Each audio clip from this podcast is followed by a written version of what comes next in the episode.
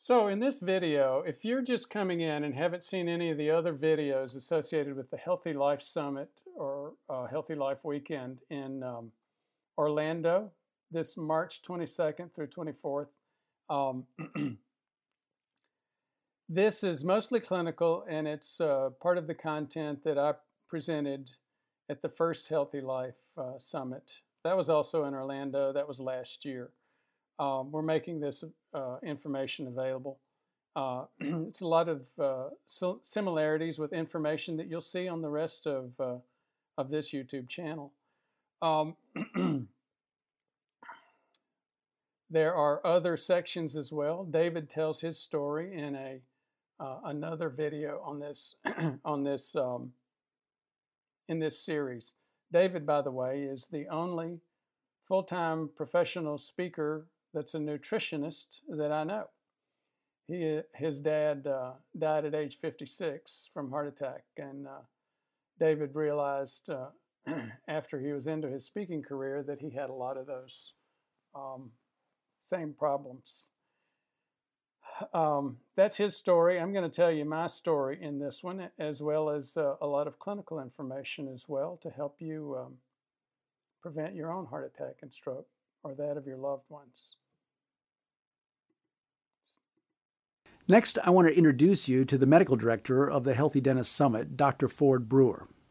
Dr. Brewer is also the founder and medical director of PrevMed in Lexington, Kentucky. He specializes in prevention, primary care, and telemedicine. Ford trained at Johns Hopkins, where he went on to run the postgraduate training program in preventive medicine. He's certified in the Bale-Doneen method for heart attack and stroke prevention and has over 25 publications in peer-reviewed medical journals. Here's just a few samples of his content that he'll be sharing at the Healthy Dentist Summit. I'm a poster boy for a couple of things specific to this uh, issue. Number one, I've always been in good shape. I've always been in, I've been in preventive medicine for over three decades. Everybody thinks that obesity drives heart attack and stroke risk. Um, uh, I've got significant heart attack and stroke risk, and it did, obviously didn't come from obesity because I've not, I've lost five pounds over the past uh, five years, but that's it. That's, I didn't have a lot to lose. It wasn't that. I've always exercised. I've always had a good diet, but I've got 9p21, significant chunks of it, um, and that's that's a gene. We'll talk about some of the genetic risks associated with that. So I'm sharing my PHI, and it's totally appropriate uh, for me to do so. The other thing that I'm a good poster boy for, we'll talk about in the CIMT section. So, uh, what, three years ago, two, two or three years ago, I did my first CIMT and expected, you know, again, given all the stuff I do in terms of standard risk factors, I expected to do a victory lap after that because I had arteries that were clean as a whistle. And in fact, what I had were a couple of plaques, specific discrete plaques, plus a, an arterial age of 74 years old. At the time, I was 56. Now, that wasn't very nice. Uh, it, it, one of the things about CIMT is it really helps you focus on yeah, this can happen to me. There are, there's stuff in my arteries, and one of these could dislodge and kill me with a stroke. Worse yet, it could disable me. Or uh, I know since they're in the carotids, this is a biochemical process, so they're everywhere else, including my heart, so I can have a heart attack too. That is an emotional event. Um, and uh, I think most of us in here might have had a CIMT, but again, that stuff we'll discuss later. I was the point though, what am I a poster boy for around the CIMT area? So, with uh, two years ago, with a arterial with an arterial age 20 years older than myself, I went from I, I changed uh, to I started taking a statin uh, I can tell you a little bit about our patient population. We've got a lot of folks, baby boomer generation, don't want to take meds. I've heard a lot of bad things about statins, do not want to take statins. I understand. And statins really are a key, uh, a key therapy in this area. Not so much for LDLs, but for inflammation. I got on the right statin, and like many of our patients, I had delayed that for many years. The other thing I did was I made an adjustment. I had been following my internist's. Uh, I had an, I, I'm a, anyhow, I had been taking the standard blood pressure uh, recommendation, which was losartan, which is an ARB. Don't worry about that technical term. I switched my blood pressure medicine to a different type. Both of those medications, the Crestor and the Ramipril that I went to, had significant anti-inflammatory effect. I made a couple of other adjustments, but again, I did in lifestyle. I did not have a lot of room in lifestyle because I'd been doing it. Well, over the next two years, I watched my CIMT. I do this full time now, so I get a lot of opportunities to get a CIMT. So back to the point of why I might be a poster boy personally and share my PHI around something in this area. My CIMTs started dropping and they plummeted. In two years, they dropped 20 years worth of aging. So you will hear, and the concept is out there, you can't reverse the plaque that's in your arteries. I did. I reversed it a lot, real fast. And you'll also hear that it's all lifestyle.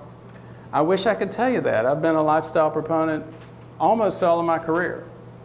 But I'm also, because of that, a poster boy that it's not just lifestyle. Sometimes you need help from medications. And sometimes that can be the the thing that pushes you right over the edge. At the Healthy Dentist Summit, we're following what's referred to as the Bale-Doneen method. Here, Dr. Brewer explains exactly what that means. So you could say, you know, our overall process at a 30,000 foot level is, is pretty simple. We look for disease, that's CIMT, looking for plaque. We look for inflammation, that's the tests that we just went through. So that's how we know. I mean, we've had a couple of questions about how much can you tell about inflammation with CIMT. Not a whole lot, but you've got great tests for it, and those are what we just went through. So then you look for inflammation.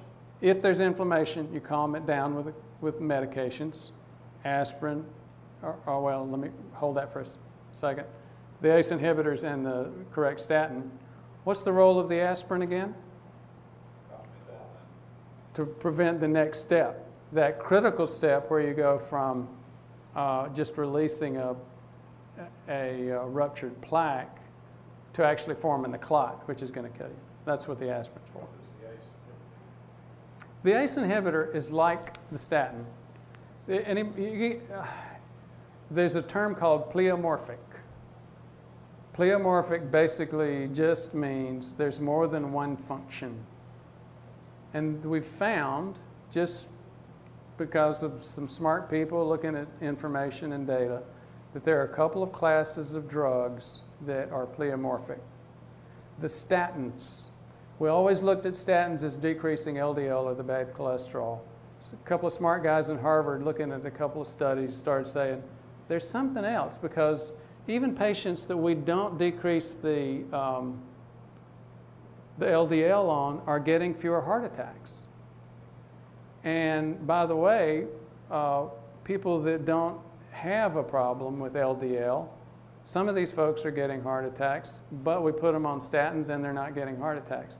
What they began to realize was the right statin will decrease inflammation. It slows down for some reason or another, and they don't understand why. It slows down that process of MPO release, um, plaque 2 release and the other actors that create that liquid, hot, inflamed plaque. It slows that down.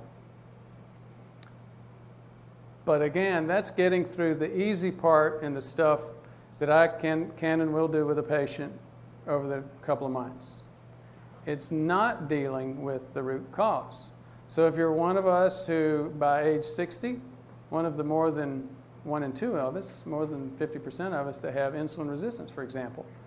You get that calmed down with the medications, but you still continue to have blood glucose levels in the 130s, 140s, 160s on a regular basis, hour after hour, day after day.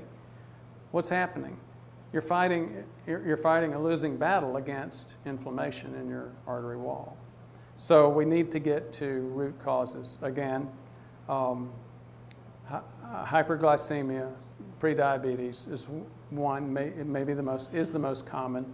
But, you know, your dentist, we've talked, Doug's talked a lot about inflammation and, and what bacteria that cause it dentally. There's sleep problems. There's just tons of things that we have to start looking for. So that's why I said the easy part's over now. You start getting to root causes. As you've learned, one of our major goals is to get vascular inflammation under control. Without that control, if there's a plaque in the artery wall, it is much more likely to rupture and bring on an event. So here Dr. Brewer explains the new tools we have now to measure that inflammation. Once we measure it, and if it's out of range, then we can do something about it. These are the inflammatory tests. And for our patients, we will first show this slide, walk through it quickly, and then we'll show this slide repeated with their specific results. So I'm going to run through these real quick. HSCRP, it's C-reactive protein.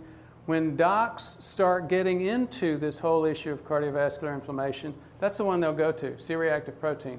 That's the first one I ignore. Why? Because you could have had a viral illness two weeks ago and your CRP is going to be elevated. It's not going to tell me anything. Uh, microalbumin creatinine ratio, MACR, that's the most important one. That's the one that I pay the most attention to. Why?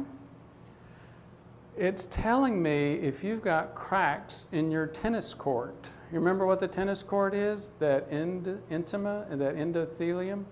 How does it tell me, tell me that?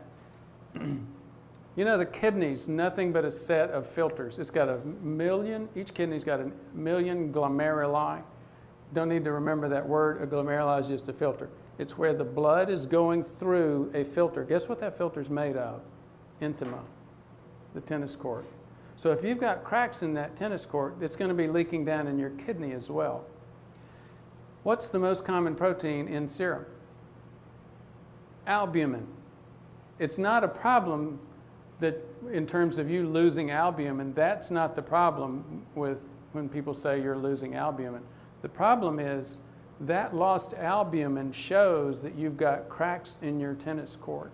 And that's why this number is the most important for us in terms of looking at inflammation.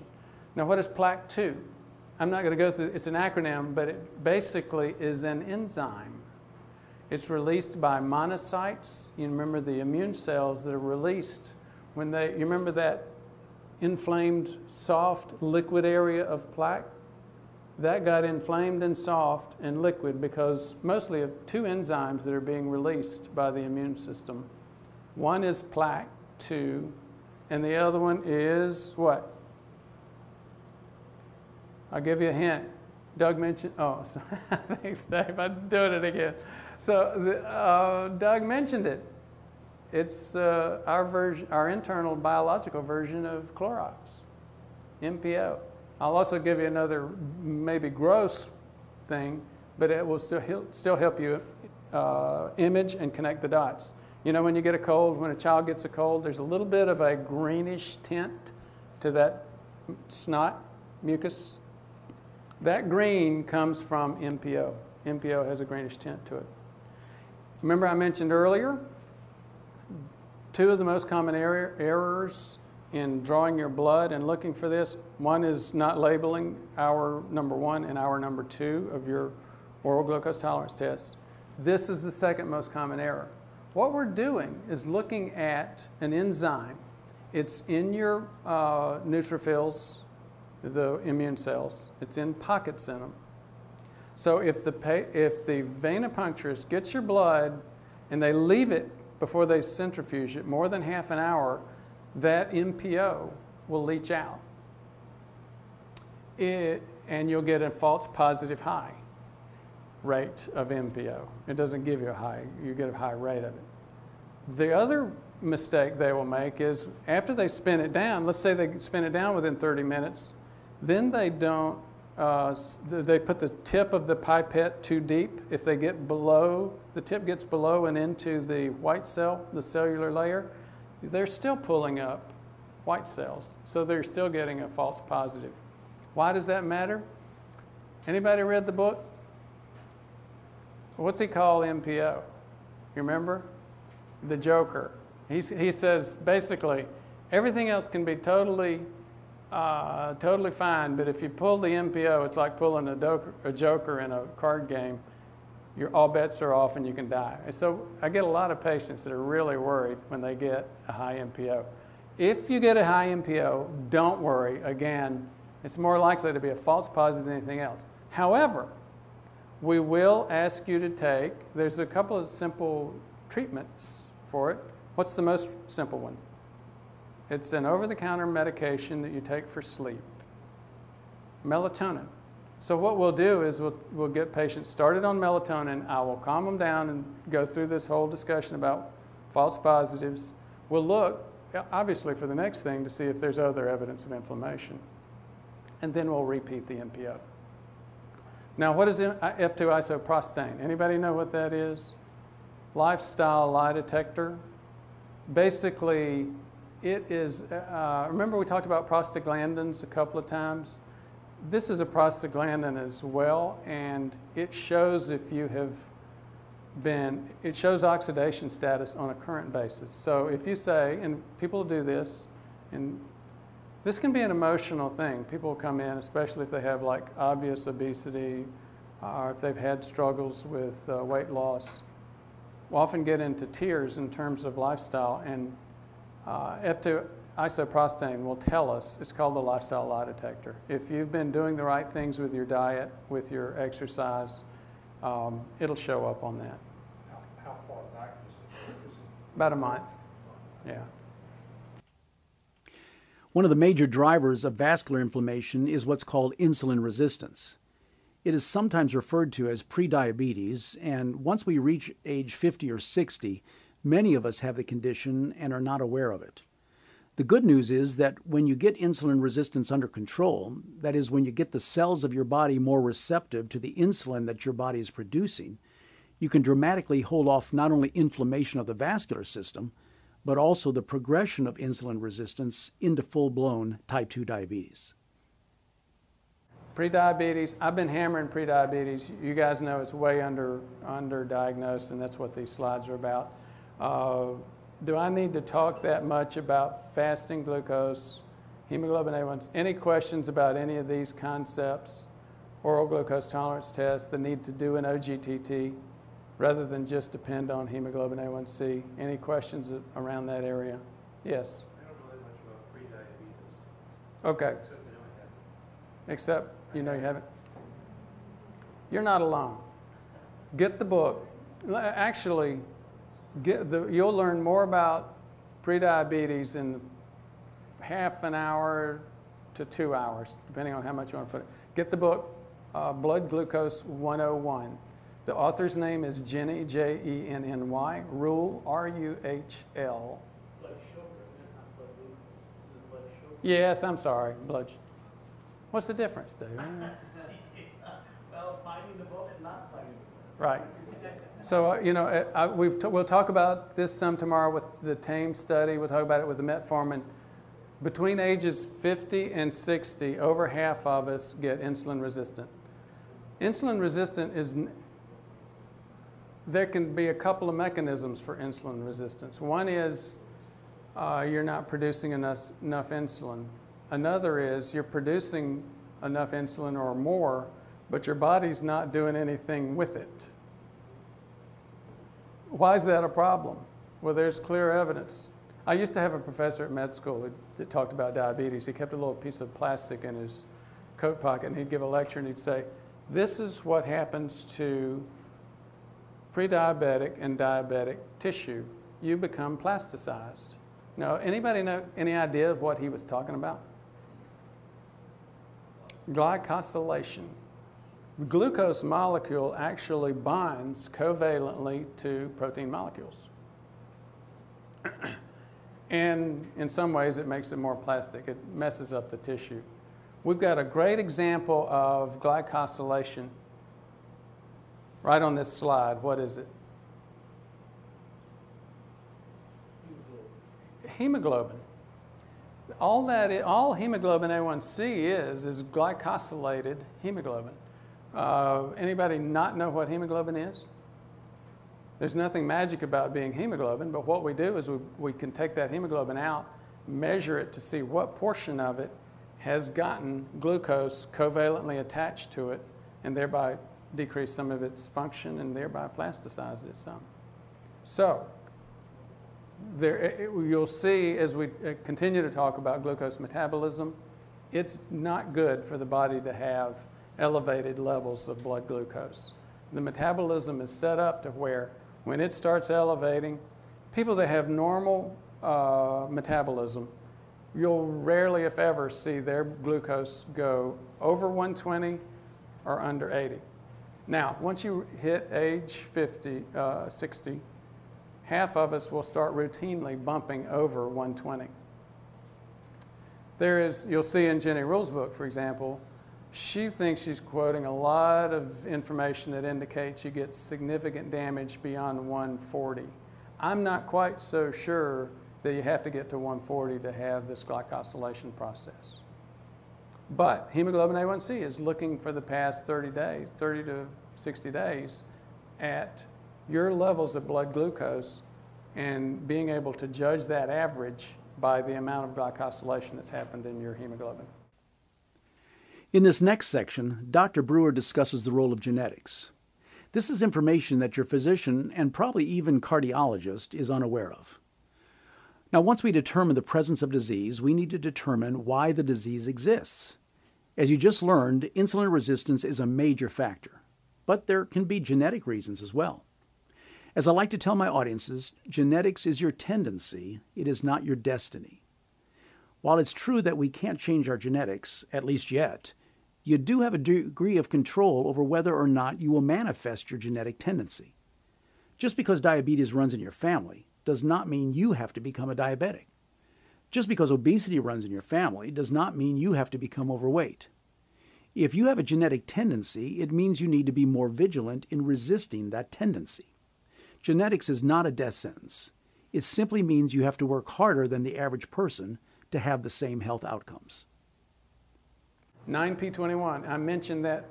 Did I mention that? That it used to be the, the cancer gene, now it's the heart attack gene, or, and, and it's really the diabetes gene?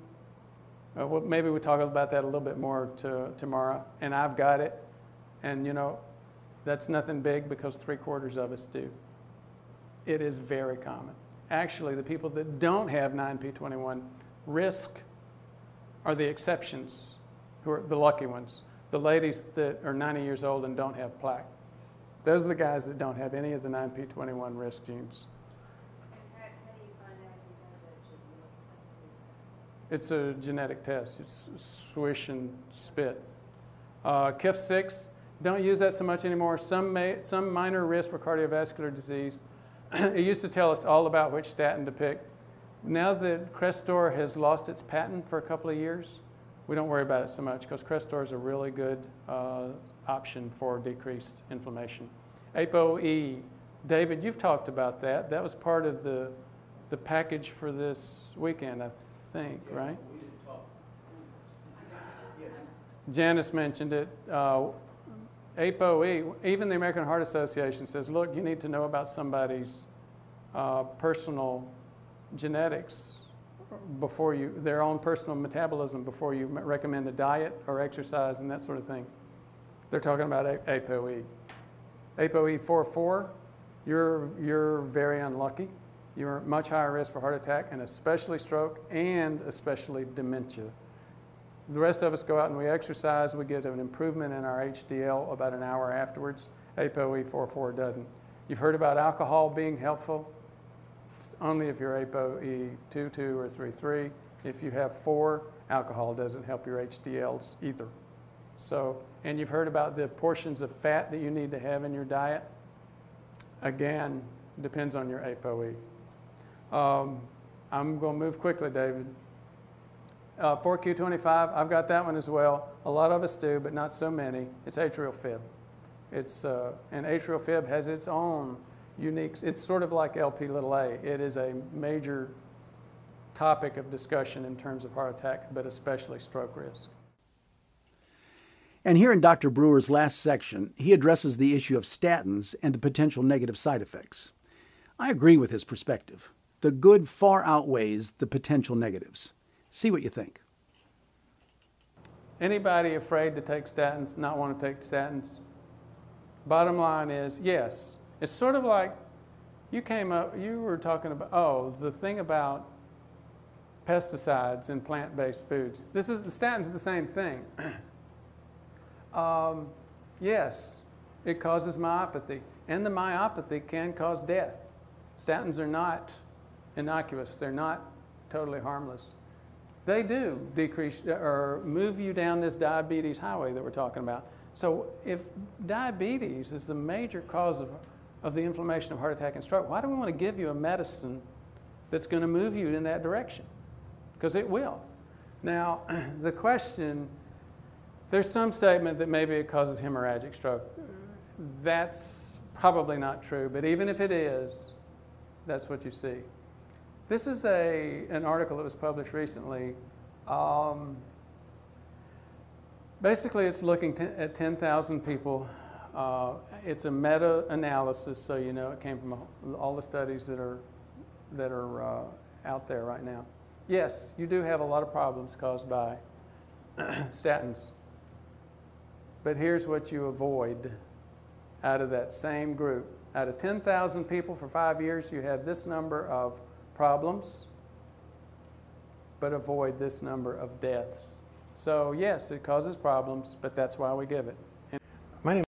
You're seeing in the background now is the um, is one of the testimonials. We've got several testimonials for attend or from attendees for the uh, the first um, Healthy Life Summit in Orlando.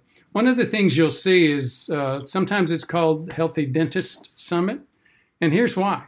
Um, more dentists than anybody uh, else came to that um, to that first meeting, and I've talked uh, many times about why that's the case. Dentists see early signs of um, insulin resistance, diabetes, and cardiovascular inflammation when they look in the mouth.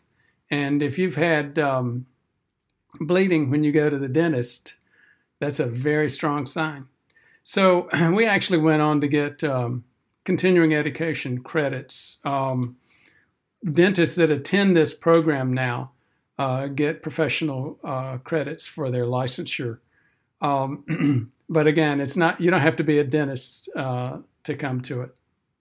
Thanks. Oh, one other thing. Um, other uh, parts of this content we'll be providing in the uh, uh, in this series. We have a, a, we've had David talk about his story. I've just in this video given you some of my story and some clinical information. Uh, next, Doug um, Thompson will be giving you some of his information, and that one's really more focused for dentists.